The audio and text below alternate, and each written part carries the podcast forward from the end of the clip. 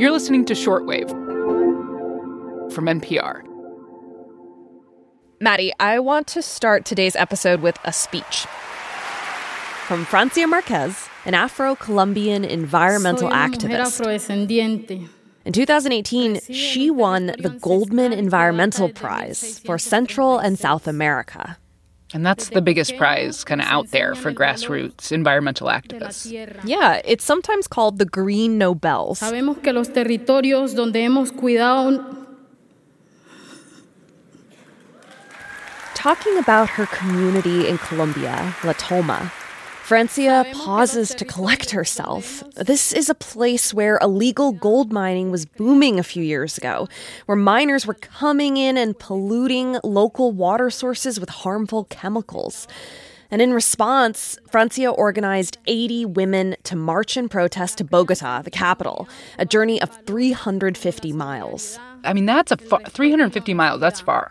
De quienes alzan la voz para parar la destrucción de los ríos. Francia is someone who has tirelessly fought illegal mining on her ancestral land, but at great personal cost.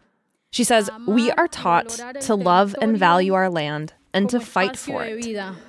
A luchar por este, incluso poniendo en riesgo nuestra propia vida. Even if it means putting our own lives at risk. That's the sentence I want to pay attention to because the lives of environmental and land activists are increasingly at risk. An international NGO, Global Witness, has documented a rise in the murder and disappearance of environmental and land activists in recent years. They documented 212 murders in 2019.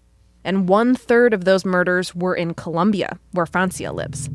And has Francia herself faced death threats for her activism? Death threats, harassment, and that's what we're going to talk about today. This intersection between natural resource extraction and human rights abuse in some countries, and what it's like to protect the environment when the government does little or nothing to protect you. Today on the show, we speak to eco activists in two countries, Colombia and the Philippines, facing the most extreme pressure imaginable while working to protect their land.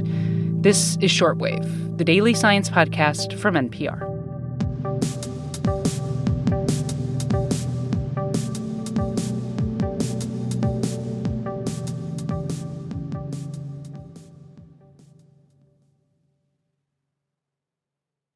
So, Emily, why did you want to focus this story on Colombia and the Philippines? So, remember that report I mentioned earlier? Yeah, the one from Global Witness. Yeah, so they're an NGO tracking threats against grassroots environmental activists, subsistence farmers opposing mining, tribal leaders condemning logging, journalists, mm. lawyers, organizers. The UN calls these folks environmental defenders. And most of the murders that Global Witness documented took place in just two countries, Colombia and mm. the Philippines. Mm-hmm. And in Colombia, indigenous communities are especially targeted, including the Wayuu. Hola, mi nombre es Angélica Ortiz. This is Angelica Ortiz, a member of the Wayuu in northern Colombia in La Guajira. We spoke over a secure video chat.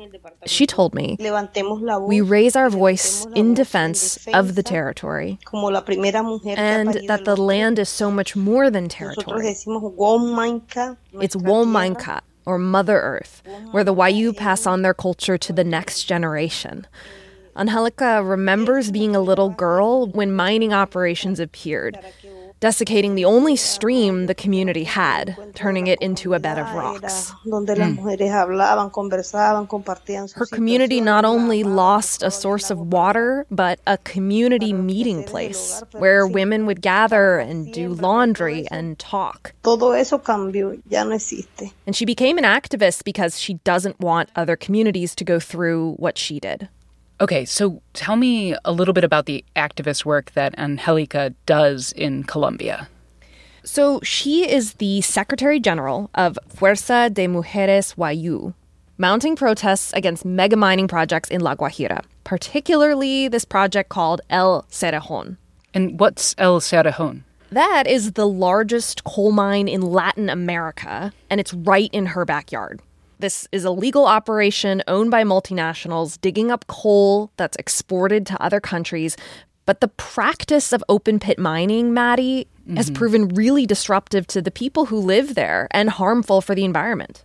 Right. I know open pit mining can mess up local water resources.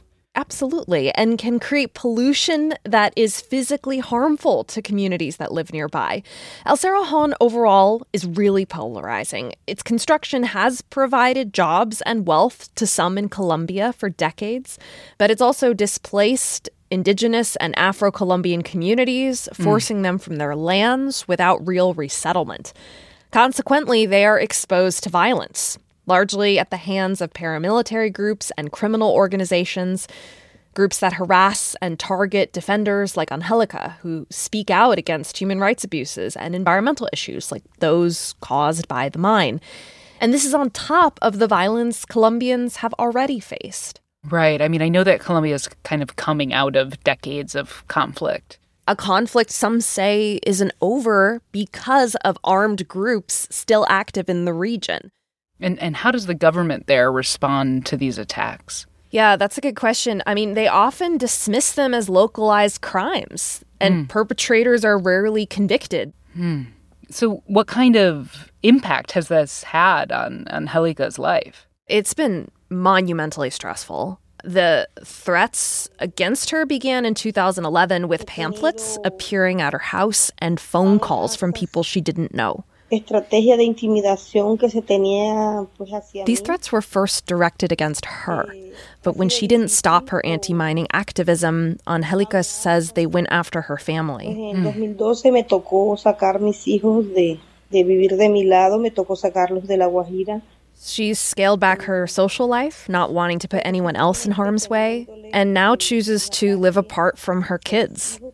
Wow, that's that's awful. También viven como con ese temor de que si la mamá sale, pues puede que no regrese. And her children know that when mom goes out, she may not return.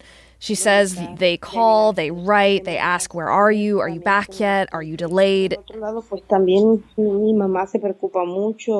Yeah, she's saying it's, you know, really, really stressful for her family. Yeah, I also get the sense that the stress is something she and her family have learned to accept. The government doesn't have the political will to protect environmental activists like her, and the pollution remains. So Angelica, for her part, has no plans to stop. Good day. I'm JB Garganera. Nor does another environmental activist I spoke to, JB Garganera, on the other side of the world. I'm the national coordinator of Alianza Tigil Mina. JB coordinates a national campaign to challenge mining in his country, the Philippines, mining that poses a threat to land, water, and the health and safety of local communities. And compared to Colombia, mining has a small physical footprint in the Philippines, covering just 3% of the land. Unfortunately, these 3% are the remaining forests and when JB and his team mapped out where resource extraction was happening and where violence against environmental defenders was happening, they saw overlap. And he concluded that when people who depend on land are displaced by industry, it can be a driver of conflict. Mm, similar to the situation in Colombia. Right. Though in the Philippines, this violence can be tied more directly to the government itself, specifically President Rodrigo Duterte.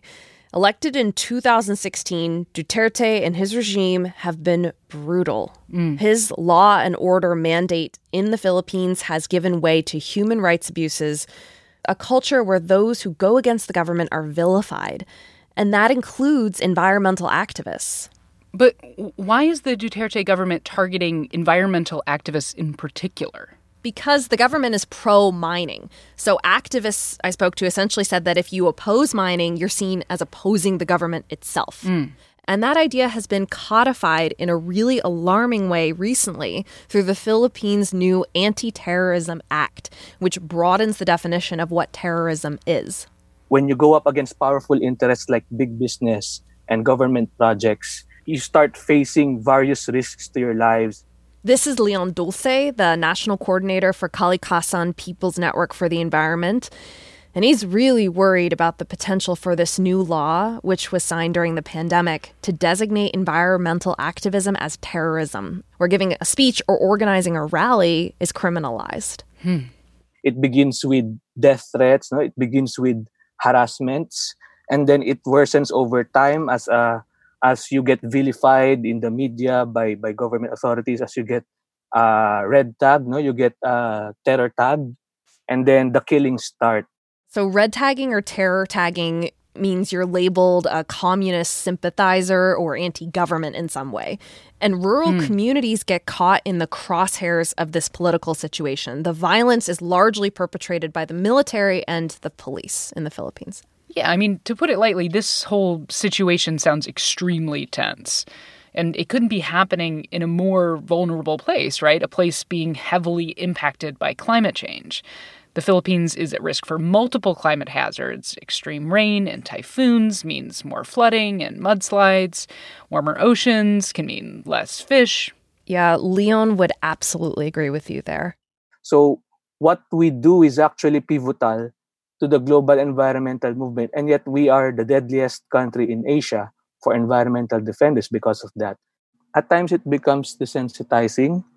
You know, every day you get reports of, of illegal arrests, killings, the bombings mm. of indigenous peoples' villages. Uh, and then uh, every now and then you see incidents of uh, involving people you personally know. So you really don't get used to the the grief and Emily, how has the pandemic affected this situation mm. in, in both countries? Because I know Colombia and the Philippines both saw lockdowns. So yeah. is it more dangerous to be an environmental defender there now or less so with people stuck at home? What's the situation? Global Witness doesn't have enough data to answer that question right now, but a representative did tell me the pandemic certainly hasn't slowed down these incidents. If anything, limited movement has made environmental activist work even more dangerous. Mm. But the pandemic has also galvanized people around human rights issues. There were even protests in the Philippines throughout the summer against the anti terrorism law. And mm. that has given Leon a bit of hope. It started with a, hundred, a few hundreds and then thousands that slowly pushed back to reclaim the streets in protests against the anti terror law. And you see that your cause is correct. No? You see that your cause is just. And that's where we find strength. As for JB, he finds strength in a promise he made years ago. Every night, when his eldest son was little, JB would read him this Filipino children's book called The Last Tree. And we we read that story every night for several years, of course, with other books as well. But that was the favorite book of my first son about a group of kids who saved the last tree from being chopped down on Earth. At the end, the tree is lit up by fireflies, and one night his son asked him, By the way, Dad, what is a firefly? And and it realized it, it dawned on me, my God, we've been reading this book for more than two years. My son hasn't seen a firefly. And I made it my personal promise that night. I will not let you grow without seeing and experiencing a firefly in a tree. And that has been my my milestone, my reference point. I want the next generation to know what a firefly is. And in committing to this work, JB and his colleagues have found ways to keep safe. In the last decade, they've implemented safety protocols, gained credibility for their work with the media and church leaders, galvanizing a network of support, and working with international human rights groups too, to defend the defenders.